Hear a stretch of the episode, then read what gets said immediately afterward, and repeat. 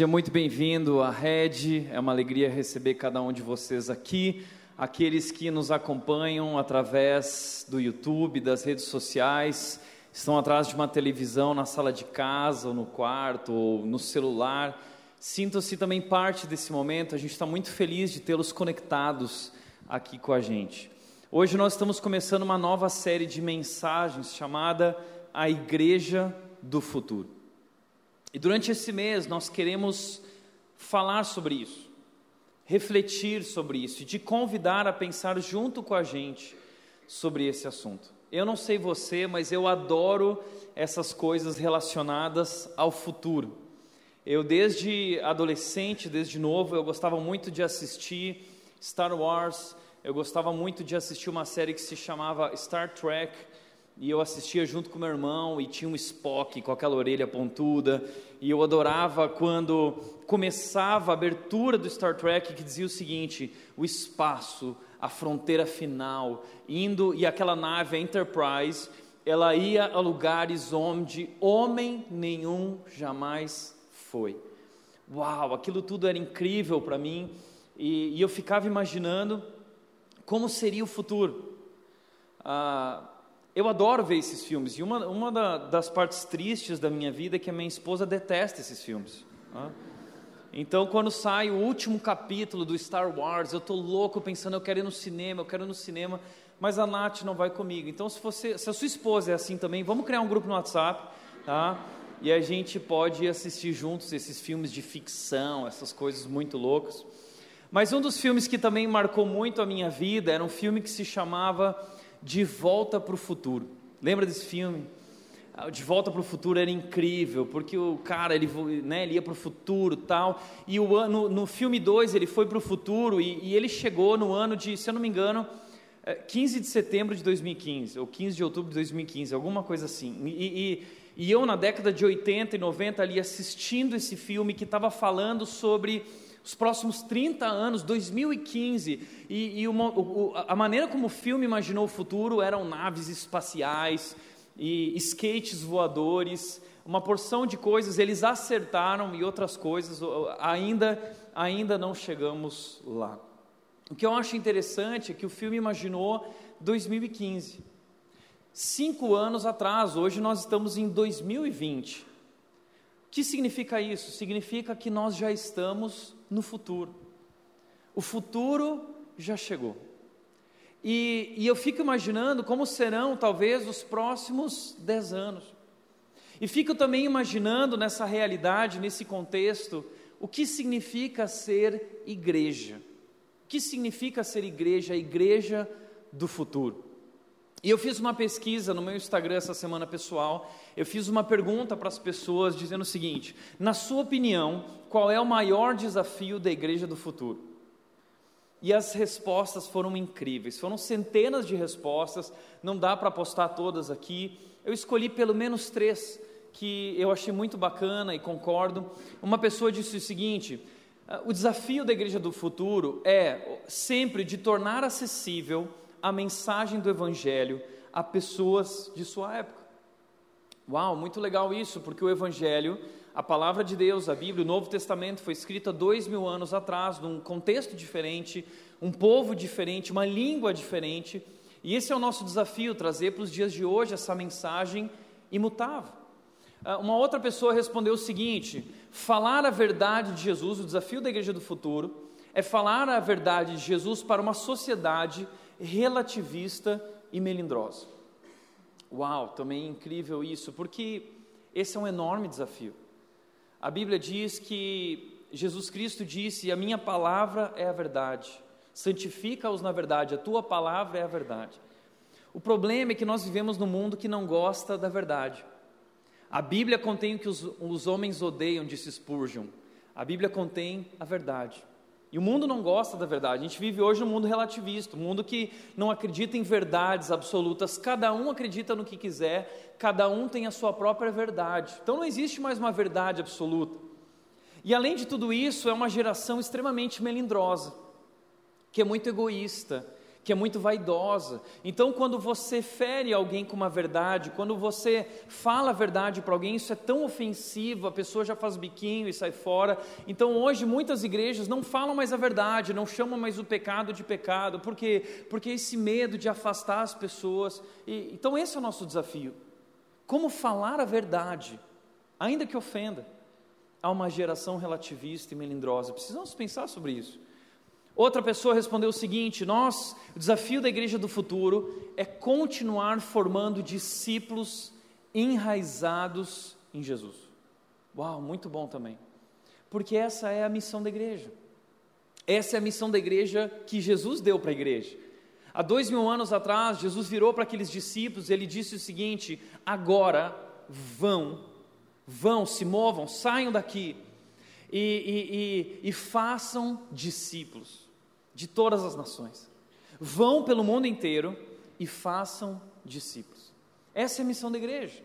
E isso não mudou, o que nós fazemos aqui, continuamos fazendo, é discípulos de Jesus. Mas como nós podemos fazer verdadeiros discípulos de Jesus, uh, vivendo uma experiência real de transformação, uh, com profundidade, numa geração que é superficial, uma geração que não se compromete com nada, uma geração que é muito emocional, hora se emociona, hora abandona tudo e já muda, ah, agora eu não gosto mais disso.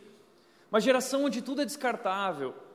É uma geração que busca servir a si mesma, é tudo sobre a nossa satisfação pessoal, o que me realiza pessoalmente, o que me faz feliz. Então, como nós podemos criar discípulos de Jesus que vivem na contramão dessa cultura? Porque a Bíblia diz que ah, nós precisamos morrer para nós mesmos. Isso que é ser discípulo, é carregar a cruz, morrer para si mesmo.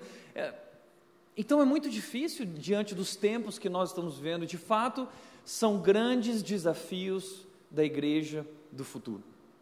E é por isso que nós estamos levantando essa pergunta. Essa é a pergunta uh, durante esse mês. O que significará ser igreja nos próximos dez anos? Uh, eu sei esse tema ele pode ser um pouco polêmico. Quando nós postamos esse tema, a Igreja do Futuro, na internet, muita gente começou a criticar, muita gente começou a mandar para outras pessoas e falar mal, e começou a mandar textão para mim também, uh, dizendo: não, porque a igreja não pode, uh, uma igreja do futuro é a mesma do passado, porque a igreja não sei o que. As pessoas elas ficam realmente bravas com isso, não querem nada diferente. E, e se você é uma dessas pessoas que está aqui hoje, ou se você é uma dessas pessoas que está aí do outro lado do computador e está assistindo, querendo encontrar alguma coisa errada para apontar o dedo e falar, está vendo? Ah, eu quero dizer que eu entendo você. Eu entendo perfeitamente você. Porque essa é a minha preocupação também. Porque ah, a Bíblia é a verdade, é a única fonte de autoridade. E nós não podemos abrir mão da Bíblia jamais, nunca. A palavra de Deus, nossa fé e princípios são inegociáveis. Então eu entendo você, porque infelizmente muitas igrejas moderninhas, né, muitas igrejas hoje bacanas, estão abrindo mão da verdade em nome do amor, a revolução do amor. Pastor Henrique Vieira no carnaval, lá é. Está entendendo? Ai, o amor. É, mas esse é um amor sem verdade. Nós não cremos nisso. Essa é a nossa preocupação também como igreja. Então, ah, o que nós estamos propondo aqui, de maneira nenhuma, é, é, abrir mão da palavra de Deus ou da verdade, longe disso. O nosso foco é a palavra de Deus e por isso eu quero te convidar a ficar conectado com a gente até o final da mensagem, até o final dessa série de mensagens, para entender o que nós estamos aqui propondo. E eu quero te convidar a pensar e propor também. Ah, porque nós precisamos exercitar a nossa inteligência. Deus nos fez seres inteligentes. Uh, isso é algo interessante. De onde vem essa, essa inteligência? Deus nos fez assim. A Bíblia diz que Deus criou todas as coisas e Ele nos fez a sua imagem e semelhança, e Ele uh, uh, colocou em nós essa capacidade de pensar, de raciocinar. Então nós somos diferentes do restante da criação e fomos chamados para governar a criação, cuidar dessa criação. Mas Deus nos criou inteligentes. E parece que quando a gente se torna cristão ou crente, uh, parece que, que crer é, é, a morte da razão, a gente não pensa mais, agora nada mais faz sentido. Não, crer também é pensar. Como disse Augusto Nicodemos, Jesus Cristo não veio para tirar, uh, Jesus Cristo veio tirar o nosso pecado e não a nossa inteligência. Então, como cristãos, nós precisamos ser inteligentes, nós podemos dialogar, nós podemos conversar, ousar, refletir a respeito desse assunto. Aliás, eu, eu acho incrível essa capacidade que o ser humano tem, através da sua inteligência, de criar, criar coisas novas. De onde vem essa capacidade? Como disse, vem da criação. Ali Deus nos fez a sua imagem e semelhança, e Ele é o Deus Criador, e Ele colocou em nós esse, essa capacidade de criar. E ainda que hoje seres humanos caídos, né, pecadores, ainda assim há em nós resquícios dessa imagem e semelhança de Deus, a graça comum de Deus que se revela através da nossa vida, se manifesta, e homens são usados para desenvolver medicamentos, pessoas são usadas para desenvolver tecnologias que vão ajudar pessoas, que vão curar doenças, coisas incríveis acontecem a partir desse poder de criação que Deus colocou em nós.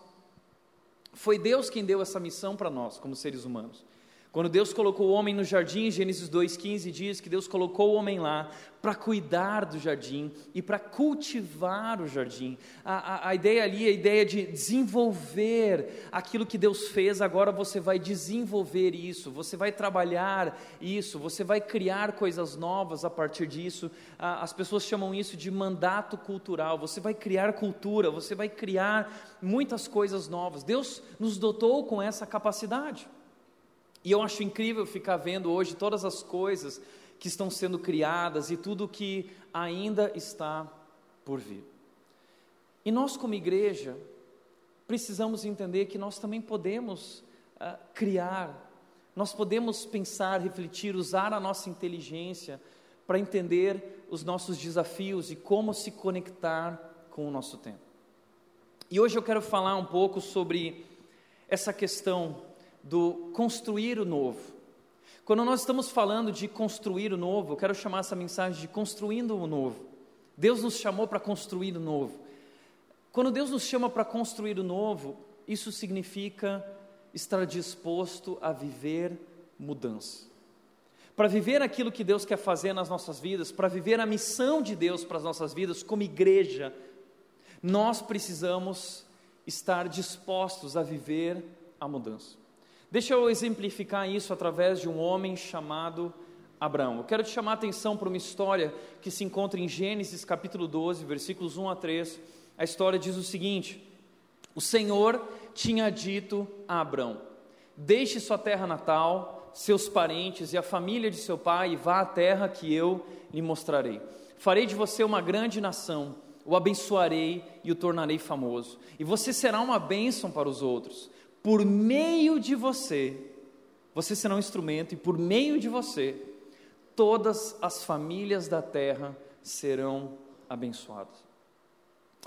Nesse momento, Deus está começando algo novo. Deus ele quer resgatar a, esse mundo que se perdeu.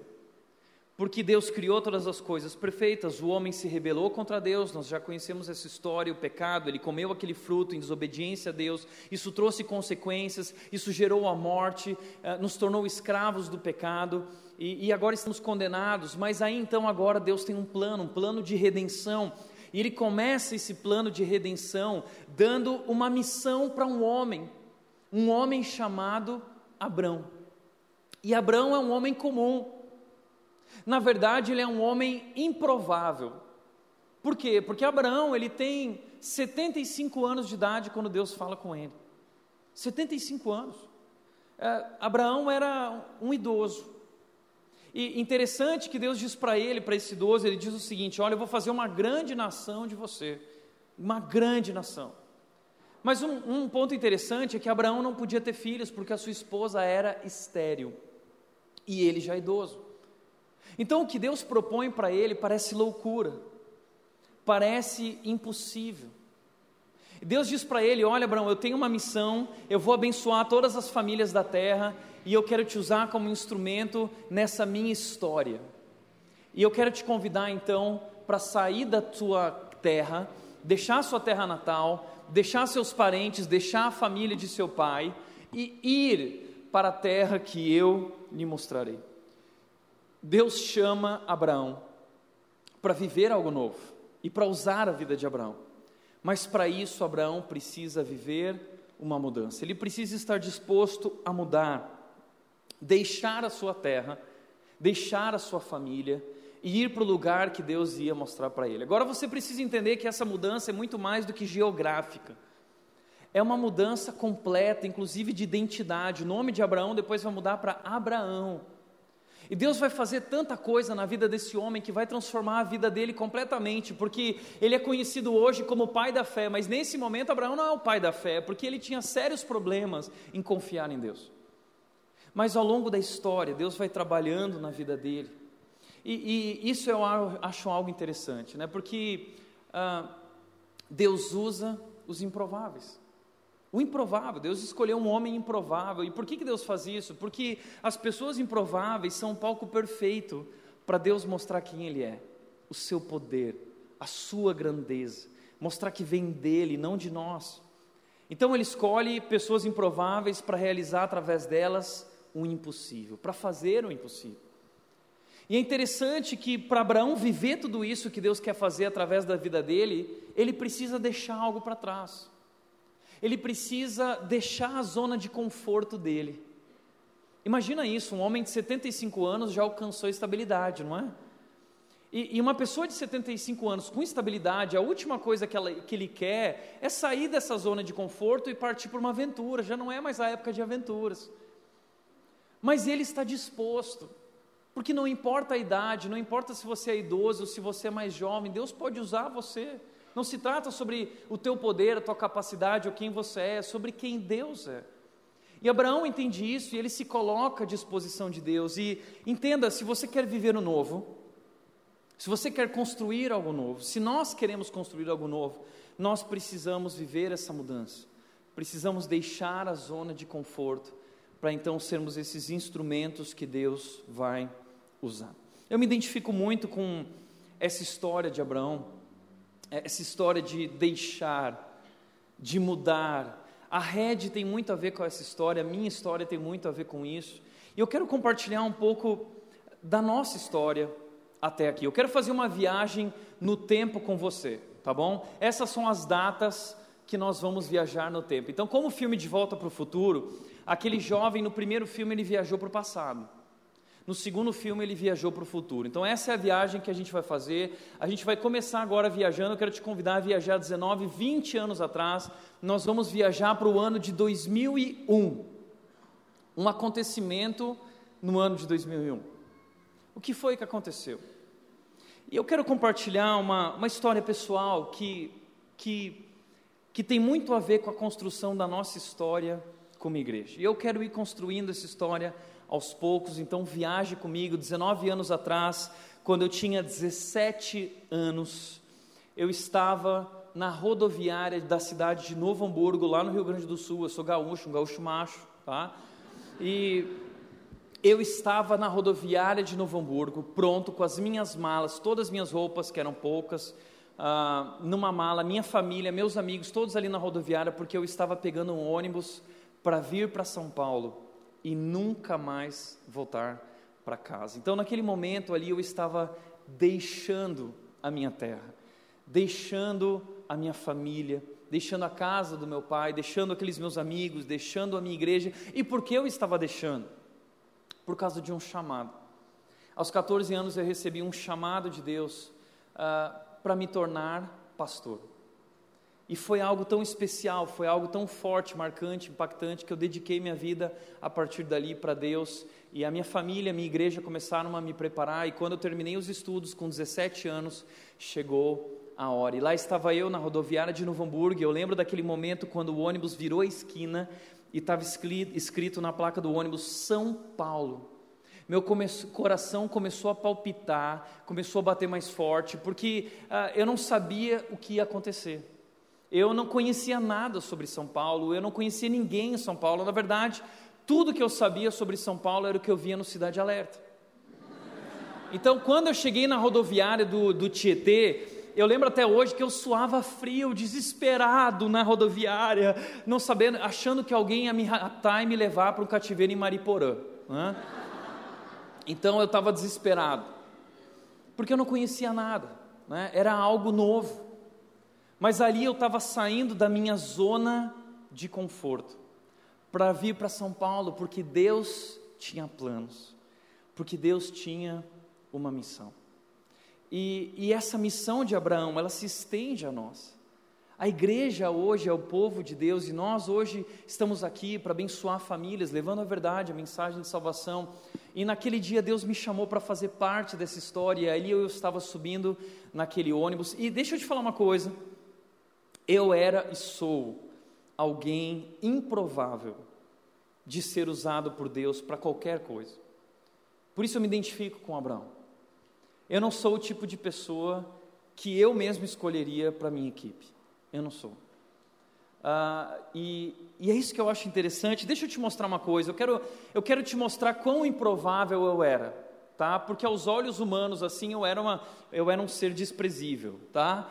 Eu, eu era um adolescente raquítico. Pra você ter ideia, eu tomava biotônico Fontoura e tomava também óleo de fígado de bacalhau, tá? Pra, minha, minha mãe achava que eu era muito raquítico. Aliás, todas as mães falam assim: ai, meu filho é tão lindo. Minha mãe nunca falou isso. Né? Até hoje, até hoje a minha mãe ela fala o seguinte: nossa, o Tiago era tão feinho, Nath. O Tiago era tão feinho. E não que mudou alguma coisa, mas eu dei uma engordadinha e melhorou um pouco. Né? Mas naquela época, uh, eu tinha uma grande crise com a minha aparência, né? Uh, uh, aquelas crises de adolescente. E eu quero te mostrar isso através de uma foto queima-filme, tá? É, eu vou revelar algo para você que eu nunca revelei para ninguém, é inédito, tá? Sabe aquela foto que tem, que você não deixa ninguém ver, que você escondeu até da sua mãe. Um dia eu cheguei lá no Rio Grande do Sul, não queria nunca que ninguém visse aquela foto.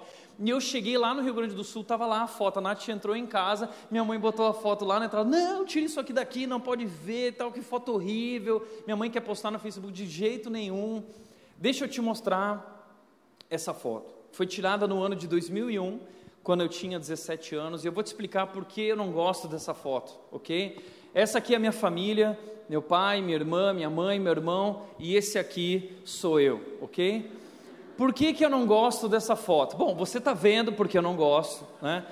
Mas uma outra razão é porque, eu não sei se você percebeu, mas está todo mundo olhando para frente na foto.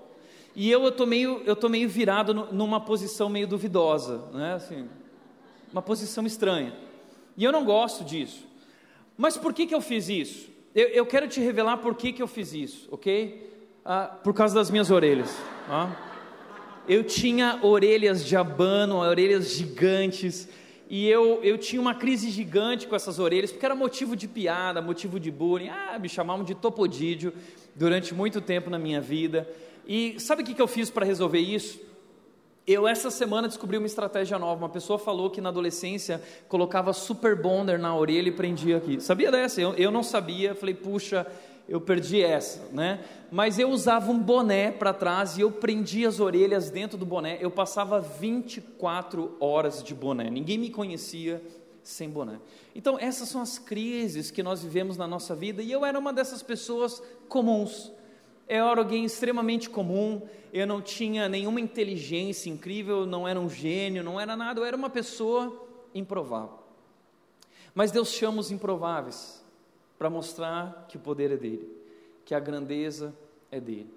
E ali com 17 anos eu estava vindo para São Paulo e para cumprir esse chamado e para construção de um sonho que Deus tinha colocado no meu coração.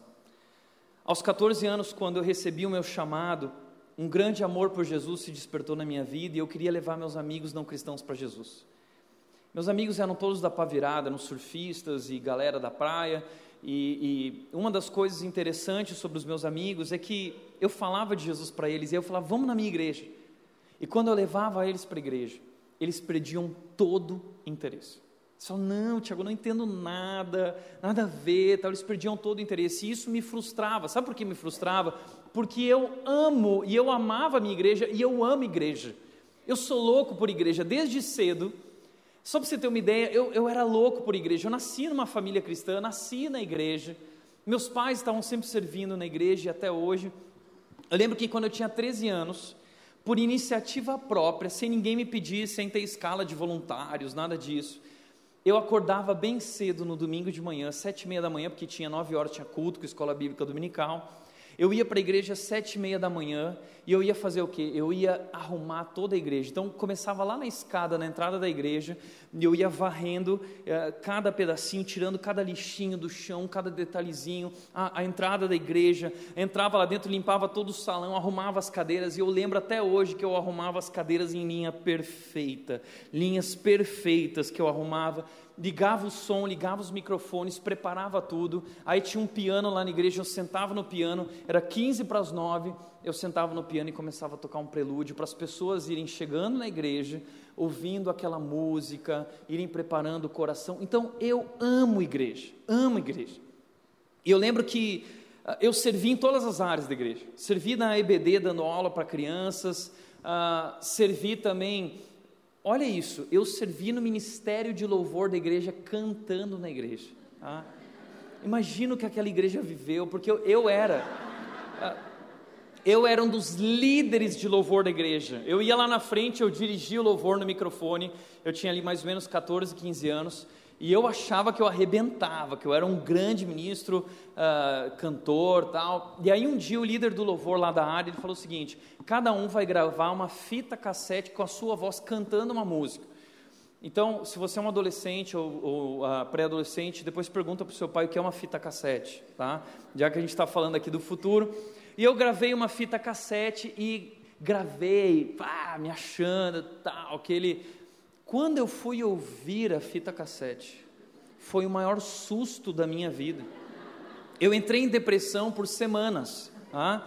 que eu não imaginava que minha voz era tão horrível assim. E a minha primeira decisão foi chegar no líder de louvor da igreja e falei o seguinte: olha, eu tô, eu tô saindo, eu não vou mais cantar na banda da igreja. Ele disse, mas por quê? Eu entreguei a fita para ele e disse aqui, por causa disso aqui, ok? Ouça isso. E graças a Deus depois a igreja começou a crescer quando eu parei de cantar. Né? Mas uh, o que eu quero dizer é que eu amava a igreja, eu dava a minha vida pela igreja, e eu queria trazer os meus amigos para a igreja, para que eles amassem estar ali também e pregar a mensagem para eles, mas eles não amavam, eles não se identificavam, e aquilo me incomodava profundamente, de tal maneira que eu comecei um trabalho durante a semana com eles, no espaço da igreja, mas um trabalho numa linguagem diferente. Uh, através de ping-pong, através de futebol, comida que a gente levava, música que a gente tocava e conversa, relacionamento. E ali eu fui aprendendo que antes de conquistar o não cristão teologicamente, eu precisava uh, conquistar o não cristão relacionalmente ah, através de um relacionamento para poder comunicar a mensagem para ele de maneira simples. E isso começou a acontecer, o trabalho começou a dar certo, até o dia que um deles virou para mim e disse: Tiago, o dia que você construir uma igreja, nós vamos frequentar a sua igreja. E ali surgiu a ideia: quem sabe, já que vou ser pastor um dia, eu não posso construir uma igreja para os meus amigos que não são cristãos, uma igreja que possa alcançá-los. E foi aí que surgiu esse sonho dessa igreja capaz de alcançar os meus amigos não cristãos e que pudesse levar eles a um relacionamento com Jesus. E o que eu comecei a entender a partir dali é que eu poderia viver isso, uma igreja biblicamente sadia, sem abrir mão da Bíblia, que é a minha herança, a minha história familiar de igreja, mas nós poderíamos ser uma igreja culturalmente relevante. E foi tão especial porque em 2001, quando eu vim para São Paulo, eu fui parar no seminário Palavra da Vida e logo no meu primeiro ano de trabalho, eu fui trabalhar numa igreja, uh, no meu primeiro ano de seminário, eu fui trabalhar numa igreja em Vinhedo. 2001, comecei a trabalhar como pastor numa igreja em Vinhedo, como pastor de jovens, e eu não conhecia a cidade de Vinhedo, não sabia que ela existia. E quando eu cheguei lá, eu encontrei com um pastor chamado Pastor Ari Veloso. Simplesmente um dos maiores pastores do Brasil. E o pastor Ari Veloso foi tido como pioneiro da inovação, alguém que trouxe um novo jeito de ser igreja uh, uh, aqui para o Brasil. Ele criou a Igreja Batista do Morumbi, que teve uma história muito parecida com a nossa, e aquilo lá mexeu muito comigo. Eu fui conhecer a Igreja Batista do Morumbi. Aí o pastor Ari me levou para a vinheta e disse assim: Tiago, nós queremos que você seja pastor aqui, nós vamos cuidar da sua vida, preparar um plano de carreira. E tive a oportunidade de viver aquele ano com o pastor Ari, até que ele trouxe o pastor André Fontana, que se tornou meu mentor. E eu trabalhei 11 anos como pastor de nova geração em Vinhedo, numa igreja assim, uma igreja biblicamente sadia, mas uma igreja culturalmente relevante. Ali eu tive a chance de ver com os meus olhos que aquilo era possível. Mas depois de 11 anos trabalhando naquela igreja, deixei minha casa, trabalhei 11 anos ali, me preparei, e essa igreja então falou o seguinte: Tiago, chegou a hora de você construir algo novo. Ah, existe, existe um grupo de pessoas aqui em Dayatuba que queria viver algo novo. Um grupo de pessoas que queria viver uma igreja biblicamente sadia e culturalmente relevante. Eles foram para a Vinhedo pedir ajuda e o André então me enviou para Indaiatuba para começar essa igreja. E eu quero te convidar a viajar agora comigo para o ano de 2012, que foi quando a Red começou oficialmente. Ok? Nós começamos oficialmente Uh, eu me mudei no ano de 2012, em janeiro de 2012 para cá, então a Red oficialmente tem oito anos de idade. É uma igreja novinha, oito anos. Mas a Red começou, uh, na verdade, com um pequeno grupo que se reuniu pela primeira vez, eu não, se eu não me engano, no final do ano de 2010, na casa de um irmão aqui da igreja, o Sebastião e a Marilu, um casal muito querido, que cedeu a casa deles, a garagem da casa deles, para começar, para aquele grupo de pessoas interessadas em viver algo novo, para que elas pudessem se reunir ali. Deixa eu te mostrar uma foto desse momento. Esse aqui é o momento, é um grupo de 25 a 30 pessoas, talvez.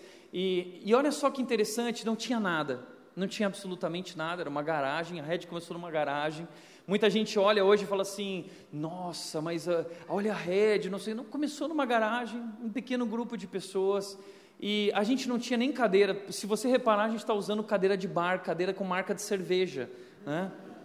E aí muita gente vai dizer assim: tá vendo essas igrejas moderninhas, até cadeira de cerveja estão usando para atrair as pessoas. Não, não tem nada disso. Era a única coisa que nós tínhamos, né? A gente não tinha nada. E esse irmão então conseguiu umas cadeiras de bar e usava as cadeiras de bar ali então.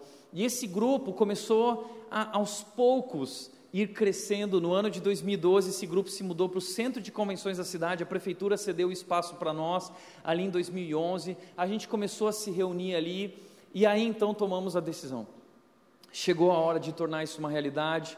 Eu me mudei para cá e no ano de 2012 nós começamos essa igreja chamada Igreja Red e nós nos mudamos para o Instituto Deco do Senhor Osias e do Deco.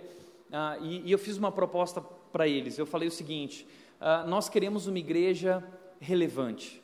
Então, nós queremos fazer uma parceria com você. Nós vamos cuidar das crianças desse instituto, das crianças carentes, das famílias dessas crianças. E eles toparam essa parceria, e foi um ano incrível, o ano de 2012, nesse novo lugar. Uma meia dúzia de gato pingado frequentando a igreja, mas assim começou a rede. Esse grupo aos poucos foi crescendo, e aí o Instituto Deco foi vendido. Uh, o Instituto Deco foi vendido e no ano de 2015 nós nos mudamos para cá. Mas aí, no, ali nós criamos a RED, a Igreja Batista Redenção. Talvez você não sabia disso, mas a nossa igreja se chama Igreja Batista Redenção RED. Por que esse nome? Porque eu queria muito criar uma igreja com nome diferente, nome moderno. Mas aí eu fiquei preocupado, não, mas se eu criar uma igreja com nome moderno, ninguém, as pessoas vão ficar meio assim de lá, porque se eu visse uma igreja chamada Igreja Red, eu falei assim, não, essa igreja eu não vou, essa igreja não é séria, né? Aí eu pensei o seguinte, não, então eu vou criar um nome de igreja séria, Igreja Batista Redenção, vou criar um nome híbrido, que dá para ter um lado moderno e dá para ter o lado sério da coisa, então, igreja, né, tem igrejas com nome é, é, poderoso, Igreja Batista de Água Branca, Igreja Batista do Morumbi, Igreja Presbiteriana de Pinheiros, então precisava ter um nome de igreja mesmo, então a gente colocou o nome de igreja, Igreja Batista Redenção, mas por que esse nome redenção? Porque a abreviação de redenção, nós tornamos a abreviação o RED. Ficou a abreviação do redenção, e a palavra redenção significa comprados de volta por Jesus. Nós estávamos perdidos em nossos pecados, e Ele foi lá, nos resgatou, e Ele nos comprou, nos libertou, e, e como Ele nos comprou? Ele nos comprou com o seu sangue. O sangue de Jesus foi o preço que Ele pagou pelos nossos pecados, e esse sangue foi derramado sobre nossas vidas, por isso o sangue de Jesus é vermelho. Então a gente criou essa ideia de redenção Red. E no final das coisas, contas, acabou pegando o Red. Ninguém nem sabe que é a Igreja Batista Redenção. Nossa, estou descobrindo agora. Igreja, e está dando risada. Ah, Igreja Batista Redenção. Que estranho, né? Mas todo mundo conhece hoje como Igreja Red. O que, nós, o que eu gosto de mostrar através disso é que nós somos uma igreja de pessoas imperfeitas. Mas a Bíblia diz que onde abundou o pecado, superabundou a graça de Deus. O amor de Deus foi derramado sobre nossas vidas e alcançou pecadores como nós e tem transformado as nossas vidas nesse lugar. Essa é a rede, uma igreja que fala sobre um amor perfeito que foi derramado em favor de pessoas imperfeitas.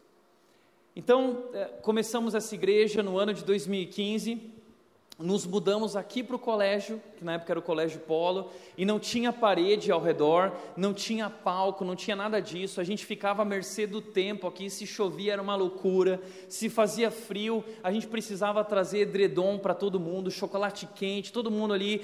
A gente ficava preocupado com os casais de namorados, os jovens debaixo do edredom, não, vocês não podem pegar edredom, né? Então, esses eram os nossos desafios como igreja naquele momento. E, e, eu pregava naquele canto lá, eu ficava lá embaixo, não tinha palco, e, e tinha dois heróis, dois voluntários heróis da nossa igreja, que eles ficavam segurando a tela. Era uma lona que nós projetávamos lá a pregação.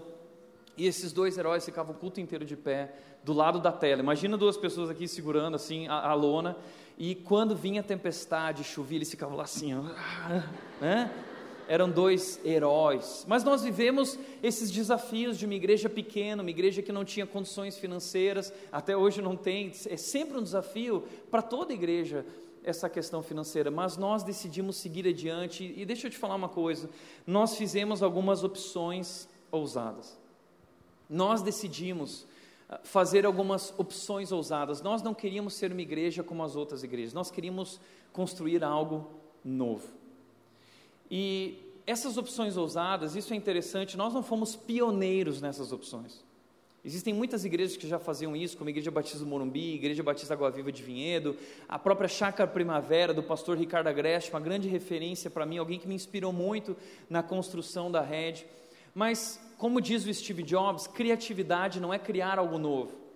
Criatividade é ter uma ideia a partir de algo que já existe. E foi isso que nós tivemos. Nós tivemos ideias a partir daquilo que já existia. E nós construímos o nosso jeito de fazer essas coisas. Algumas opções ousadas que, como igreja, ah, nós escolhemos. A primeira delas, nós escolhemos ah, construir ambientes irresistíveis. O que significa isso? Nós não queríamos um espaço de igreja com cara de igreja. Sabe, porque, ah, infelizmente, a gente tem uma concepção de que igreja é é aquele, é, é aquele lugarzinho que tem uma cruz em cima, que tem o vitral, que tem o banco de madeira, e, e essa, é uma, essa é uma coisa que foi criada por nós, a igreja não é isso, a Bíblia diz que a igreja não é um prédio, mas o ser humano criou essa ideia, e nós achamos que igreja é isso, a gente fala lá que é o templo do Senhor, a casa de Deus, e não é, isso é mentira. Então, o que nós entendemos é que o lugar onde nós iríamos nos reunir como igreja seria a nossa casa não é a casa de Deus, entenda isso. Esse lugar aqui é o Colégio Progresso. E aos domingos é o lugar onde nós nos reunimos como igreja. A igreja não é esse prédio. A igreja somos nós e Deus habita em nós. Nós somos a casa de Deus e templo do Espírito Santo. Mas esse lugar aqui é a nossa casa. E eu não sei você, mas eu gosto de ter a casa arrumada. A Nath agora está falando assim: ah, agora eu vou te pegar. Essa semana você vai ver só. Ah, você falou lá eu gosto da eu não gosto de organizar, mas a Nath organiza, ok? Eu, a minha tarefa é levar o lixo. Eu estou devendo essa tarefa, tá? Hoje eu vou vir para caramba. Mas eu gosto da minha casa organizada, confortável. A gente não gosta de ter um espaço confortável para a gente sentar. Quando eu e a Nath a gente construiu nosso apartamento, a, a gente foi lá, testou o sofá. Será que o sofá é bom? Vamos comprar esse sofá. Essa cama aqui, será que vai ser boa? A gente não quer um espaço confortável para se sentir bem, uma sensação de bem-estar dentro de casa. Isso não é bom. Essa é a nossa casa. E nós gostamos de deixar esse lugar organizado, gostamos de receber pessoas aqui, que quando a gente vai receber pessoas na nossa casa, a gente não arruma casa, você vai lá no lavabo, se você tem um lavabo, você prepara, põe uma toalhinha lá, põe um sabonete líquido que ninguém pode usar, só o visitante usa o sabonete líquido da marca tal. Você prepara aquele lugar para receber o visitante, porque você quer que o visitante se sinta confortável, você quer receber bem as pessoas. E assim somos nós. Tem muita gente que às vezes vira e fala o seguinte: não, mas isso, e vocês estão fazendo isso para atrair pessoas, e é errado atrair pessoas. Deixa eu te falar uma coisa: a gente não está fazendo isso para atrair pessoas. A gente está fazendo isso porque nós precisamos ser zelosos com aquilo que Deus nos deu. Nosso Deus é um Deus excelente, um Deus de ordem, um Deus de organização, e nós entendemos que nós precisamos ser zelosos com isso. E assim como tudo que Deus fez é maravilhoso e excelente, nós podemos construir um ambiente excelente e um ambiente bacana para receber aqueles que estão chegando aqui, porque veja só, quando você vai numa igreja pela primeira vez, imagina um não cristão indo numa igreja, ele nunca foi. Ele não sabe o que vai acontecer lá. Aí ele chega lá, a luz está apagada, né? Tem uma máquina de fumaça lá, ele já olha meio assim, o que, que é isso, né? Então ele fica com medo de entrar. Então a pessoa, sempre que a gente vai num lugar novo, a gente não se sente confortável para chegar num lugar novo, a gente se sente um pouco desconfortável. Então nós construímos todo o processo dessa chegada. Esse culto é a porta de entrada para os nossos visitantes. Então a gente construiu um estacionamento de primeira vez a gente construiu conexão para receber acolher essas pessoas, entregar um cartão, uma sala VIP para receber essas pessoas com chocolate quente, café, bombom. É, por quê? Porque nós queremos que essas pessoas se sintam confortáveis aqui. Para ouvir uma das mensagens mais desconfortáveis do mundo, a mensagem mais desconfortável do mundo. A verdade de que nós somos pecadores, mas que a graça de Jesus, o amor de Jesus, foi derramado sobre nós. E, e é isso que nós fazemos. E o que nós entendemos é que num cristão, antes de se conectar é, teologicamente, porque muita gente diz assim, não, mas as pessoas têm que ir para a igreja por causa da palavra. As pessoas têm que ir para a igreja por causa da palavra. Ok, mas deixa eu te falar uma coisa: não cristão não conhece a palavra. Ele não conhece nada da palavra. Por que, que ele vai vir pela palavra se ele não conhece Jesus, ele não conhece Deus, ele não conhece a palavra, ele não conhece nada? E o que nós entendemos é que o não cristão, antes de se conectar biblicamente com a igreja, antes de se conectar teologicamente com a igreja, ele se conecta relacionalmente. E, e, e é quando nós conquistamos ele relacionalmente, acolhendo ele, e, e então ele passa a confiar em nós, então ele abre o coração e ele abre a mente para ouvir aquilo que nós temos para falar. E aí nós podemos então trazer essa verdade que ofende, porque nós conquistamos Ele, nós amamos Ele, nós abraçamos Ele na entrada, nós mostramos o quão importante Ele é, mas aqui nós dizemos para Ele o seguinte: você é pecador, mas Jesus quer salvar e transformar a sua vida. Essa mensagem é muito importante, nós não negociamos a nossa mensagem. A, a nossa mensagem é inegociável, nós simplesmente tornamos ela acessível às pessoas do nosso tempo para que elas possam ouvir. Então, os princípios que nós temos são eternos, mas os nossos métodos podem ser atuais. E, e assim, então, eu costumo dizer que o palco da rede não é onde eu estou pregando, é onde nossos voluntários estão servindo, recebendo as pessoas. Todo mundo aqui está se movendo em torno da nossa missão de levar as pessoas a um relacionamento crescente com Jesus. Quando tem alguém no som apertando o botão, eu sempre digo: você não está só apertando o botão, você está, através da qualidade do som, levando a mensagem do Evangelho, fazendo discípulos de Jesus, levando as pessoas a um relacionamento com Jesus. Quem está no estacionamento, conduzindo os carros, não está só conduzindo o carro, não está só segurando uma placa, está levando as pessoas a um relacionamento com Jesus. Então, deixa eu te dizer uma coisa: nós começamos a mensagem, nós pregamos a mensagem desde o estacionamento. É lá que nós começamos a pregar a mensagem. E nós entendemos que todos os nossos ambientes, todos, eles apontam para Deus. Eles já comunicam a mensagem. Como disse Ludwig Mies, um dos maiores arquitetos da história, ele disse: Deus está nos detalhes. E nós decidimos construir uma igreja nos detalhes, uma igreja excelente. Uh, veja, na criação, Deus foi excelente. Deus colocou ali a sua majestade, a sua beleza. Depois no templo, Deus se preocupou também na construção do tabernáculo com cada detalhe, cada pecinha do tabernáculo era importante e tinha um significado e apontava para Deus. Então nós entendemos que o nosso Deus excelente nos chamou a sermos excelentes, e se nós somos o povo de Deus para anunciar a grandeza desse Deus, nós entendemos que nossos ambientes já estão anunciando essa mensagem também. Decidimos construir ambientes irresistíveis. Decidimos também criar um estilo de musical contemporâneo. Não criar, mas já existiam estilos assim fora do Brasil. Nós decidimos então ter esse estilo de música contemporâneo, porque era o tipo de música que a gente gostava, e eu adoro quando as pessoas vêm aqui e elas falam: Uau, que música linda! Eu não sabia que as pessoas cristãs das igrejas cantavam músicas tão lindas. É isso, são músicas do estilo contemporâneo. Uh, ensinar a Bíblia em formato de séries.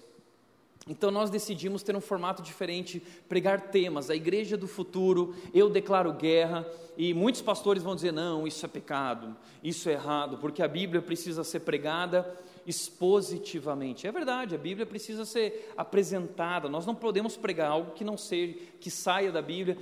nós precisamos pregar a palavra de Deus. Agora, a questão é que muitos pastores vão dizer: não, mas você tem que pregar a Bíblia expositivamente. Começa lá em Gênesis 1 e depois de 50 anos está terminando Êxodo. Tá? Então tem igrejas que ficam estudando durante dois, três anos o livro de Provérbios.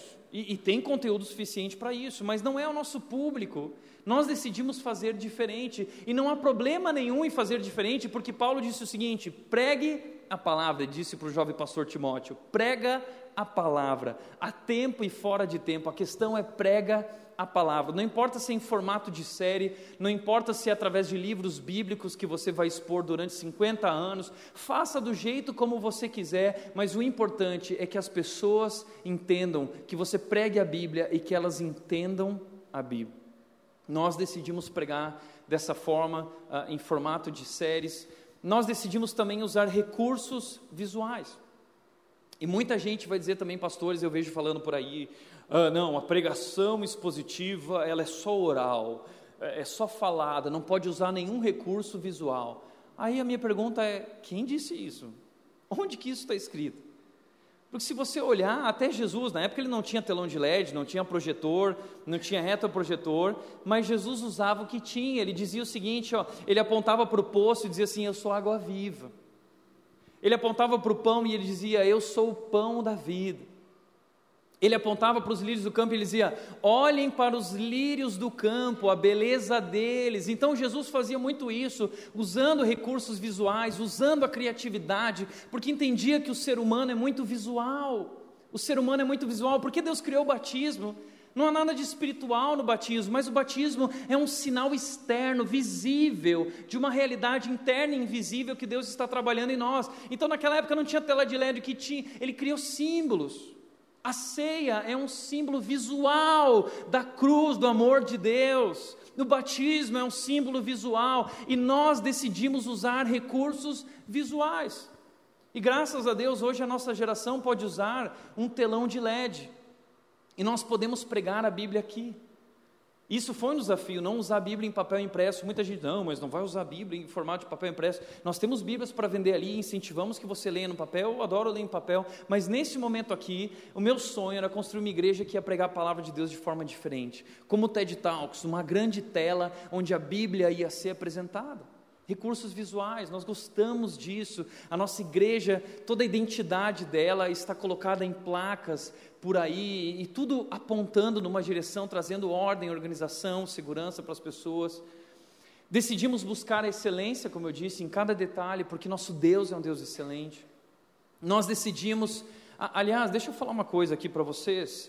Ah, aqui na, se, eu vou falar uma coisa. Aqui na rede tem uma frase que é proibida.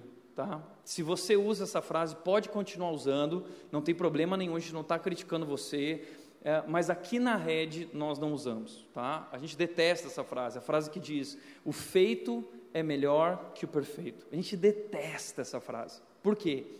Porque nós entendemos que, como cristãos, fomos chamados à excelência. Fomos chamados a andar a segunda milha. O que significa isso? É ir além. Então nós não acreditamos na perfeição, nem acreditamos no feito, a, a perfeição é inatingível, mas o feito é medíocre. Nós somos chamados para ir além. Então, a excelência é o caminho entre o feito e o perfeito, e nós, como igreja, decidimos ser excelentes, rompendo com a cultura do qualquer jeito, do deixa a vida me levar, vida leva eu, o jeitinho brasileiro que faz as coisas em cima da hora, e aquela desculpa de crente que é a seguinte: não, mas para Deus o que importa é o coração. Eu fiz isso aqui é meia-boca, mas para Deus o que importa é o coração. É, foi por isso que Caim e Abel tiveram aquela crise lá, porque Caim, para Deus, o feito é melhor que o perfeito. Não, Caim, quem é teu Deus? O que eu pedi? Então você está entendendo? Nós precisamos fazer as coisas direito, ok? E nós decidimos buscar a cultura da excelência. Não ter arrecadação pública de ofertas foi uma decisão ousada. Eu não sei se você sabia, mas 30 a 40% da arrecadação, de, uma igreja que tem a, a, a arrecadação pública, ela fatura 30 a 40% a mais. Imagina isso. Então nós abrimos mão de faturar a mais, porque nós queríamos criar um ambiente onde nós pudéssemos trazer nossos amigos que não são cristãos. Imagina que chato você traz um amigo não cristão, e infelizmente esse assunto de grana no Brasil está queimado, as pessoas têm muitos preconceitos com a igreja, e as pessoas que chegam aqui, elas chegam com preconceitos. E imagina, começa a falar de dízimo, de dinheiro, aquela gritaria, e aí a pessoa fala assim: ah, a igreja é tão legal, mas está vendo? Nós entendemos que essa questão da oferta, contribuição, isso é essencial, generosidade. Nós, como discípulos de Jesus, somos chamados a praticar isso. Mas esse é um dever nosso, é um assunto interno para os membros da igreja, aqueles que estão comprometidos com essa igreja. E nós ensinamos então as pessoas através do nosso processo de quatro passos, nos pequenos grupos, nós trabalhamos esse assunto das finanças, ah, para não trabalhar esse assunto aqui publicamente. Foi uma decisão ousada que nós fizemos nós decidimos focar em relacionamentos e não em eventos. A maioria das igrejas se move através de eventos, mas o que nós entendemos que evento é evento. Evento não transforma a vida das pessoas. O que transforma a vida das pessoas é relacionamento, relacionamento com Jesus e relacionamento com outras pessoas que creem em Jesus.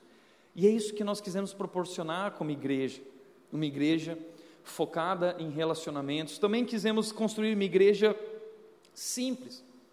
Uma igreja que não ia ter culto de segunda, de terça, culto de intercessão, culto da mulher, culto do homem, culto do cachorro, culto do gato, culto da avó, culto do descarrego, culto do amor, culto do namorado, culto do. E aí toda segunda você tem que estar lá, terça, quarta, e o pastor vai, ah, vamos lá, igreja, todo mundo agora. Aí vai ter show, traz a banda, não sei o quê. A rede decidiu romper com esse modelo e criar um modelo de uma igreja simples, baseada em crescimento espiritual.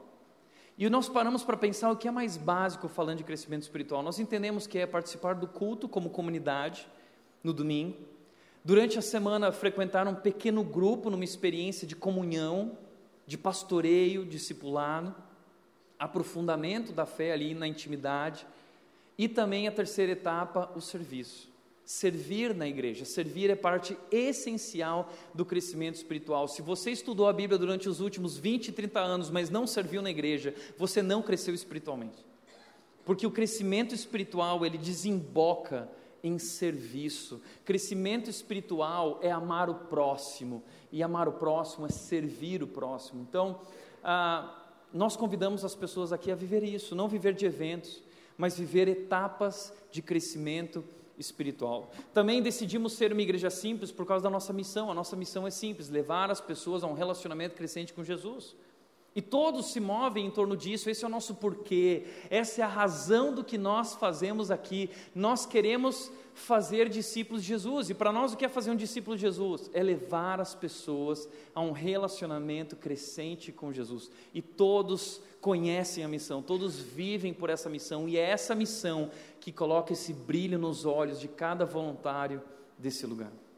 Nós também decidimos ser uma igreja simples por causa da linguagem. Uh, nós queríamos uma linguagem simples, porque uh, tem uma moda entre os crentes que a moda é a seguinte: é falar difícil. O pastor, para ele ser admirado e respeitado, ele acha que ele tem que falar difícil. Aí todo mundo vai olhar para ele e vai falar assim: Nossa, olha como esse pastor é inteligente. Ele fala umas coisas que eu nem consigo entender. Né? É mais ou menos assim que muitos pastores lidam, acham que tem que mostrar quão é, inteligentes eles são, e nós rompemos com esse modelo e nós decidimos o seguinte: não é sobre como inteligente eu sou, qualquer pessoa que sobe aqui, é sobre quem Jesus Cristo é. Então vamos falar da maneira mais simples possível para que as pessoas possam entender quem Jesus é e quão maravilhoso Ele é. O Steve Jobs ele costuma dizer o seguinte: a simplicidade é a máxima sofisticação simplicidade. Quando todo mundo estava querendo fazer um monte de. Ele, vamos, vamos partir para o simples. E a Red decidiu partir para o simples, construir uma igreja, como ele também, uh, o Steve Jobs fala, né, intuitivamente óbvio. Então, tudo aqui é muito simples para as pessoas entenderem os quatro passos: primeiro domingo do mês, passo um, segundo domingo do mês, passo dois, terceiro domingo do mês, passo três, quarto domingo do mês, passo quatro. Tudo foi pensado de maneira inteligente para conduzir as pessoas de maneira intuitivamente óbvia, tudo foi pensado, mas com simplicidade. Simplicidade na linguagem. Quando alguém no palco aqui fala uma palavra difícil, já chega ali na salinha durante a semana, eu vou conversar com a pessoa. Ó, falou essa palavra, a gente evita falar essa pessoa que o não cristão, ele não conhece essa palavra, ele não vai entender. Então a gente toma cuidado para explicar aquilo, para que todas as pessoas possam entender o evangelho, tornar a mensagem do evangelho acessível a todos. Quando alguém chega na igreja, ao invés da gente falar a paz do Senhor, graça e paz, irmão. Ah, eu nem sei se o cara é irmão, não sei se ele é convertido, e ele nem sabe o que é a paz do Senhor. Ele vai ficar incomodado pensando assim: meu, o que é a paz do Senhor? O cara já está desconfortável. Aí um monte de gente falando um monte de coisa estranha. Aí entra dentro da igreja, estão cantando músicas, incendeia, Senhor, a tua igreja. O cara fala assim: meu, vou sair correndo. Esses caras estão botando fogo na igreja, esses crentes são malucos. As pessoas não acham isso que crente é maluco? A gente não quer que eles achem que a gente, são, que a gente, a gente é maluco, mas eles vão descobrir isso com o tempo, né? Agora, eu lembro de uma vez que nós construímos igreja assim: bom dia, boa noite, seja bem-vindo. A gente fala simples. Aí eu cheguei numa igreja para pregar um dia, a hora que eu entrei na igreja, o irmão virou para mim e falou assim: graça e paz, irmão. Eu tomei um susto, né? E eu falei: o que eu falo agora para ele? Eu falei assim: e aí, beleza? Tudo bem? Valeu. E aí, tamo junto, né? Eu não sabia o que eu falava para ele, eu fiquei perdido. Se eu fiquei perdido como pastor, imagina alguém que não é cristão e não faz a menor ideia do que é graça e paz, meu irmão. Então nós tomamos cuidado para falar de uma maneira que as pessoas possam entender. Isso não é negociar a mensagem, pelo contrário. É uma maneira acessível para as pessoas entenderem. Todo o nosso conteúdo, ele é projetado para transformação de vidas, tá? É, é isso que nós fazemos. E também decidimos ser uma igreja online, uma igreja conectada com o nosso tempo, uma igreja na internet. A gente não tinha câmera, a gente foi lá do nosso próprio dinheiro, a gente investiu nessas câmeras, com, com muito suor, muito sacrifício, a gente foi conquistando até que chegamos onde nós estamos hoje, 2020. Como estamos hoje? Hoje, nós somos 2.500 pessoas se reunindo aos domingos nós atingimos esse número no mês de dezembro do ano passado e a cada dia nós temos uh, tido novos recordes. Provavelmente hoje nós vamos ter um novo recorde aqui de público também na igreja. Ah, o Kids é uma loucura, é sempre uma loucura tudo aqui. A gente tem 330 crianças, hoje talvez vai bater 350 crianças no Kids. E aí todo mundo, hoje de manhã eu estava lá no banheiro, chegou um voluntário para mim e falou o seguinte: Tiago, é assustador. É, e ele estava lá assim, muito suado, é assustador, é assustador. Eu falei, calma, calma, né? Uma senhora nova na igreja, visitante, estava chegando e ela virou para mim: Tiago, isso aqui é assustador, é assustador. Eu sei, é assustador, ah, mas é assustador e muita gente também falando assim: é transformador. É transformador. Não são apenas números. Por trás de cada número existe um nome, e cada nome tem uma história, e cada história é importante para Deus. E nós temos visto aqui Deus transformando famílias, esse é um lugar de transformação. E eu não planejei esse crescimento. Eu nunca sonhei com uma igreja que crescesse 100% ao ano. Uma igreja que dobra de tamanho todo ano. E hoje de manhã, e agora eu também peço perdão àqueles que estão sentados lá do outro lado e lá do outro lado, lá fora no frio, né? Eu peço perdão para você e eu quero dizer que nós estamos dando um jeito nisso, nós temos novidades em breve, ok? Ah, a gente está dando um jeito nisso, porque nós queremos simplesmente um lugar para continuar recebendo bem as pessoas num ambiente adequado. Mas é o que Deus tem feito, é o poder de Deus. É a graça de Deus, não tem nada a ver comigo, não tem nada a ver com a gente, é sobre quem Deus é. Nós somos pessoas improváveis, mas Ele decidiu fazer o impossível através das nossas vidas. Para você ter uma ideia também, nosso alcance da transmissão ao vivo, enquanto nós estamos aqui, nós temos por domingo mil acessos. E cada acesso, às vezes, tem duas pessoas atrás da televisão, três pessoas. Isso significa mais duas ou três mil pessoas conectadas todo domingo com a gente, duas mil e quinhentas aqui, mais três mil em várias partes do mundo. Nós vamos batizar um casal da Holanda esse ano, eles vão vir para o Brasil para serem batizados. Está entendendo o que Deus faz? É muita coisa incrível. Nós temos um alcance semanal, uma igreja online, né? no YouTube, por semana, 4.400 pessoas nos acompanham todas as semanas. No Spotify, 1,7 mil por semana. Pessoas que vão para o trabalho ouvindo. Uh, alcance em 2019 total, 230 mil pessoas no YouTube e 90 mil pessoas no Spotify. Você tem ideia do que a tecnologia nos dá como oportunidade para levar a mensagem do Evangelho. E é incrível quando eu chego em lugares que eu não conheço e vem pessoas que eu não conheço falar comigo dizer assim, e me abraçam, falam assim, Tiago, a Red tem transformado a minha vida. Eu falo, quem é você? Mas são pessoas conectadas de várias partes do, Brasil, do mundo inteiro e do Brasil. Ah, esses são os países que a rede alcança. A rede alcança todos os estados brasileiros, todos.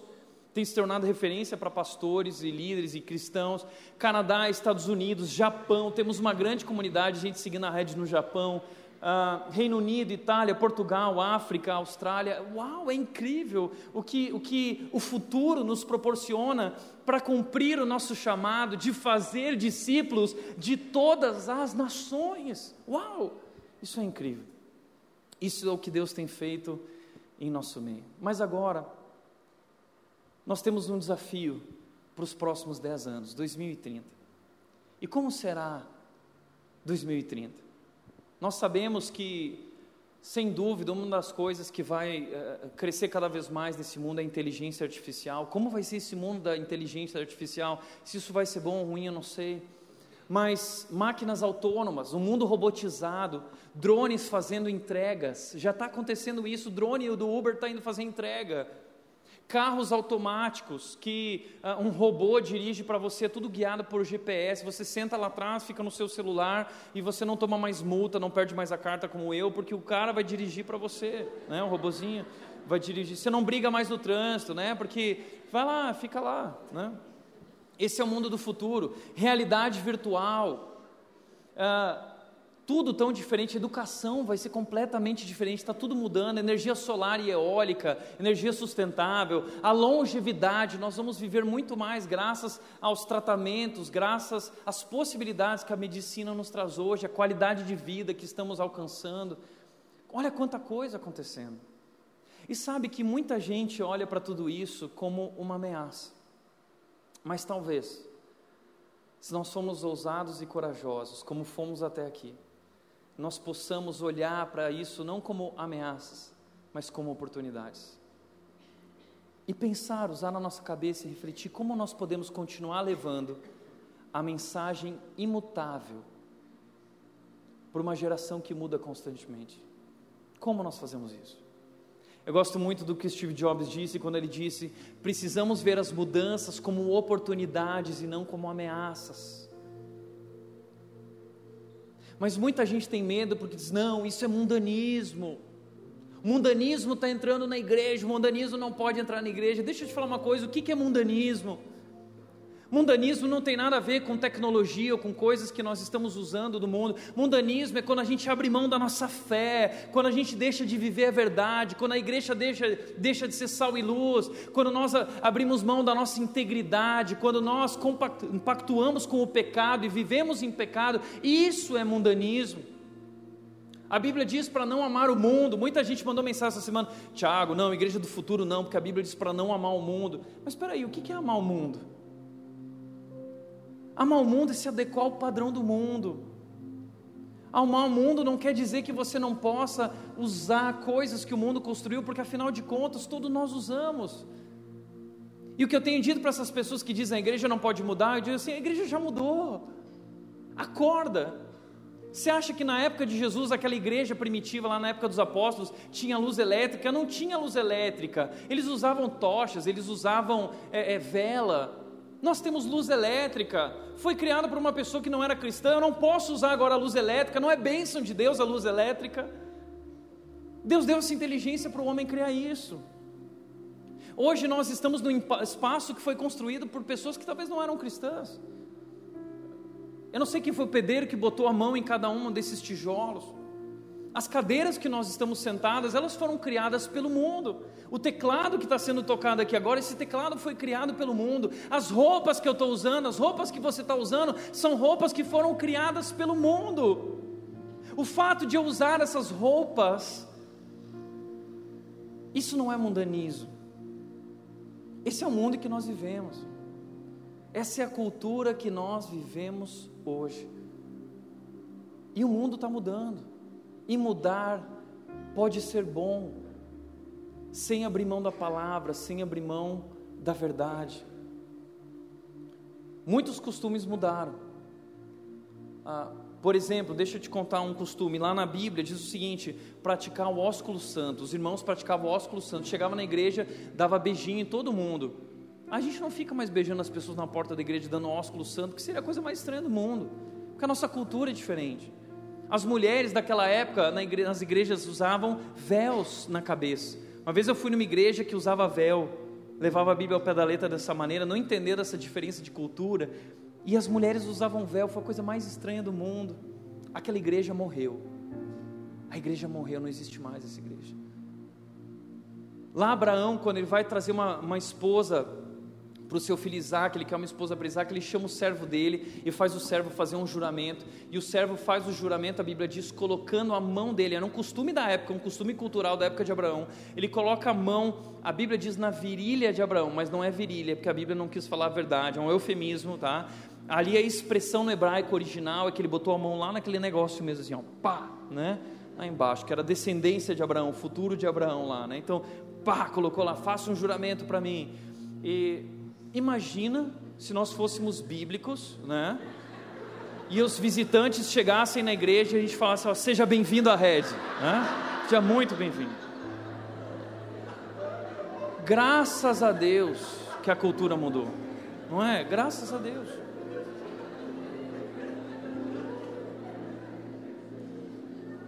Você está entendendo como é importante? A gente entender essas diferenças culturais, isso não significa abrir mão da verdade, pelo contrário, por isso nós precisamos perguntar o que significará ser igreja nos próximos dez anos, quais são os nossos desafios. Eu não sei, mas eu quero te convidar a pensar. E muita gente virou para mim essa semana e falou assim: Tiago, eu estou interessado, eu quero pesquisar, eu quero entender, eu estou refletindo. Eu fui para São Paulo pensando nisso. O que significa? É isso. Vamos pensar juntos, vamos refletir juntos. Quais são os desafios? Quais são as nossas novas escolhas ousadas que Deus nos chama para viver hoje? Eu não sei o que nós vamos fazer ainda, mas uma coisa eu tenho certeza: a nossa missão continuará sendo a mesma: levar as pessoas a um relacionamento crescente com Jesus, fazer discípulos. Nós vamos continuar fazendo discípulos através de uma igreja que continuará sendo biblicamente sadia, mas culturalmente relevante. É isso. E nós podemos, como uma igreja culturalmente relevante, entender as oportunidades que o mundo nos oferece.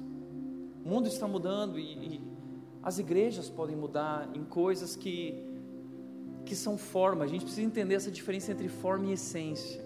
A essência é imutável e negociável, mas a forma vai mudando. Eu lembro que no passado tinha aquele negócio retroprojetor. Lembra do retroprojetor? Era o voluntário mais importante da igreja. Ele ficava lá naquela transparência com as letras das músicas, e ele ficava lá atento e trocando, e ele tinha que ser rápido na hora de trocar folha, e tinha que fazer assim, né? Ele era profissional. Eu admirava muito aquilo. Graças a Deus o retroprojetor ficou para trás, não precisa mais usar retroprojetor. Aí veio o projetor. Aí era inovação, projetor. Agora, o legal é tela de LED. Sabe lá o que vai ser no futuro? A gente precisa aprender a diferenciar. E eu acho que o futuro nos dá oportunidades para levar o Evangelho onde homem nenhum jamais levou. Lembra do Star Trek? Indo aonde homem nenhum jamais foi. Como igreja, Deus nos convida a uma grande missão a missão de levar o Evangelho aonde homem nenhum jamais levou. Esse foi o chamado de Abraão e esse chamado de Abraão se estende a nós. Abraão foi chamado para viver essa mudança, para abençoar. Através de você, Abraão, todas as famílias da terra serão abençoadas. A geração de Abraão acabou, agora é a nossa geração, agora é a nossa vez. Nós somos o povo escolhido de Deus e Ele nos deixou essa missão de abençoar as famílias, e nós queremos abençoar as famílias dessa cidade, por isso nossas portas estão abertas. Hoje, um voluntário virou para mim e falou o seguinte: ah, uma pessoa perguntou de que igreja eu era, eu falei que eu era da Rede, essa pessoa falou, ah, aquela igreja das portas abertas. Aí eu fiquei pensando assim, por que a igreja dessa pessoa tem as portas fechadas? Né? Ninguém entra, ninguém entra, é só a gente aqui, né? ninguém pode entrar, o mundo não vai entrar aqui. Sim, nós somos a igreja das portas abertas. Teve uma pessoa que me mandou uma mensagem essa semana criticando a série, falando assim: parem de querer negociar a porta, porque a porta é estreita. O que, que a porta estreita da Bíblia tem a ver com a nossa porta? Eu quero uma porta larga ali. Eu quero que a maior quantidade de pessoas entre nesse lugar. A porta estreita não é o tamanho da porta da igreja. A porta da estre... a porta estreita é esse processo da salvação na minha vida, da transformação na minha vida, onde eu preciso abrir mão dos meus desejos, aprender a dizer não para mim mesmo e dizer sim a Deus em obediência a Deus. É um processo. Nós estamos em reforma, nós estamos sendo transformados. Filipenses Filipenses 1,6 diz: Aquele que começou a boa obra vai completá-la até o dia de Cristo Jesus. Nós estamos em reforma, mas nós abrimos aquela porta e nós escancaramos aquela porta para que o mundo venha aqui e conheça a verdade transformadora sobre Jesus. E a multidão está chegando, a multidão está vindo, assim como nos tempos de Jesus, a multidão estava lá e os discípulos ficaram apavorados. E os discípulos disseram para Jesus: Jesus é assustador, manda esse pessoal de volta para casa. Jesus é muita gente, não cabe aqui. Como a gente vai alimentar todas essas pessoas? E Jesus disse o seguinte: Nós vamos servi-las. E elas nem estavam lá por causa da mensagem de Jesus ou de Jesus ou de quem Jesus era, iam atrás de milagre, através queriam saber da novidade que estava ali acontecendo.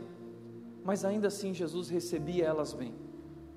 E Jesus ah, então pregava para eles a mensagem, a verdade, para eles poderem conhecer a Deus.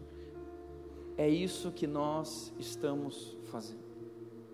E infelizmente, igrejas que não entenderem isso, talvez vão morrer.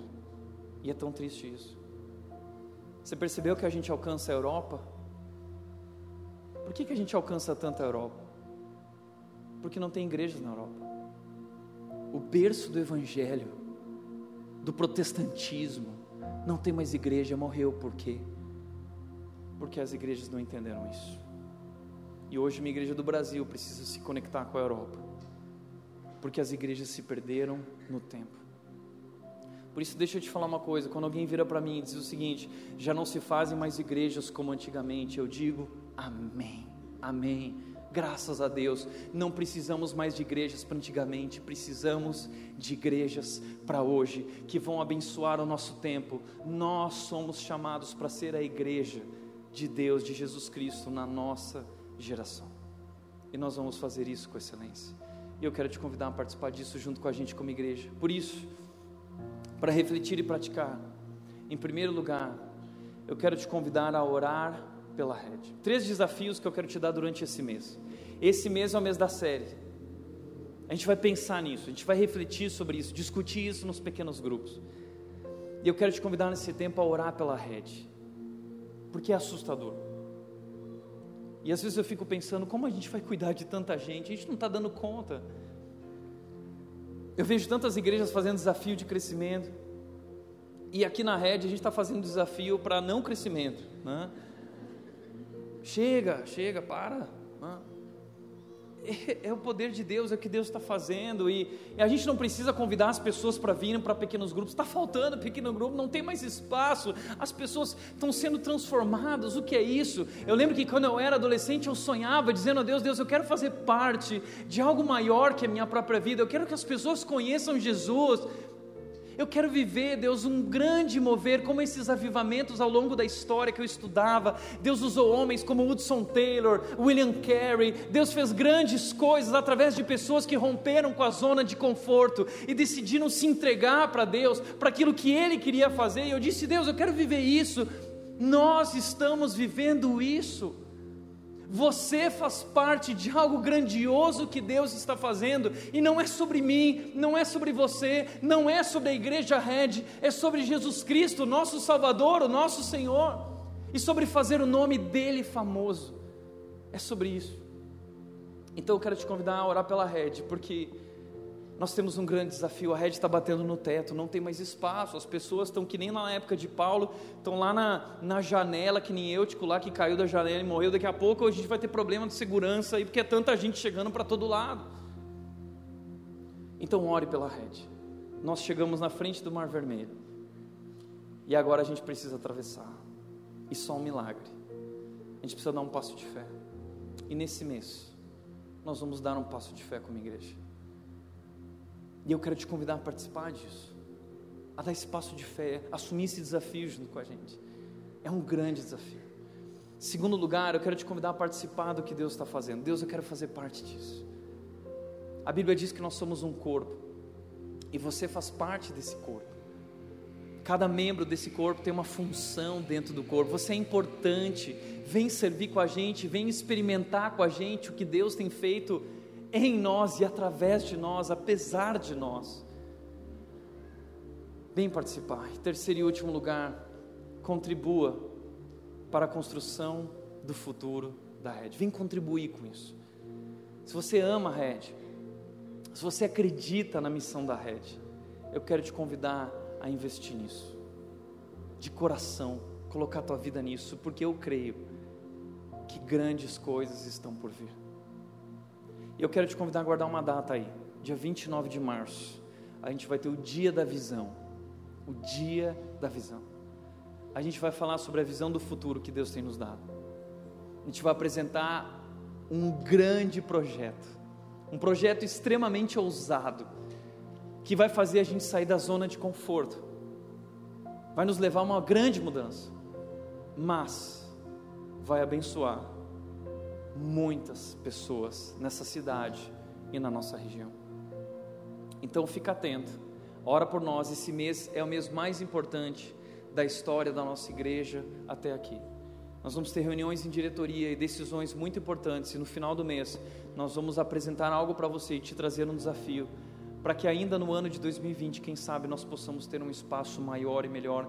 Eu quero dizer que coisas incríveis Deus está por fazer. Nós estamos muito satisfeitos com o que Jesus já fez. Salmo 126, 3 diz: Grandes coisas fez o Senhor por nós, por isso estamos alegres. Somos gratos pela cruz, mas estamos muito animados por aquilo que Deus ainda está por fazer. Vem fazer parte disso junto com a gente. Amém? Feche os olhos.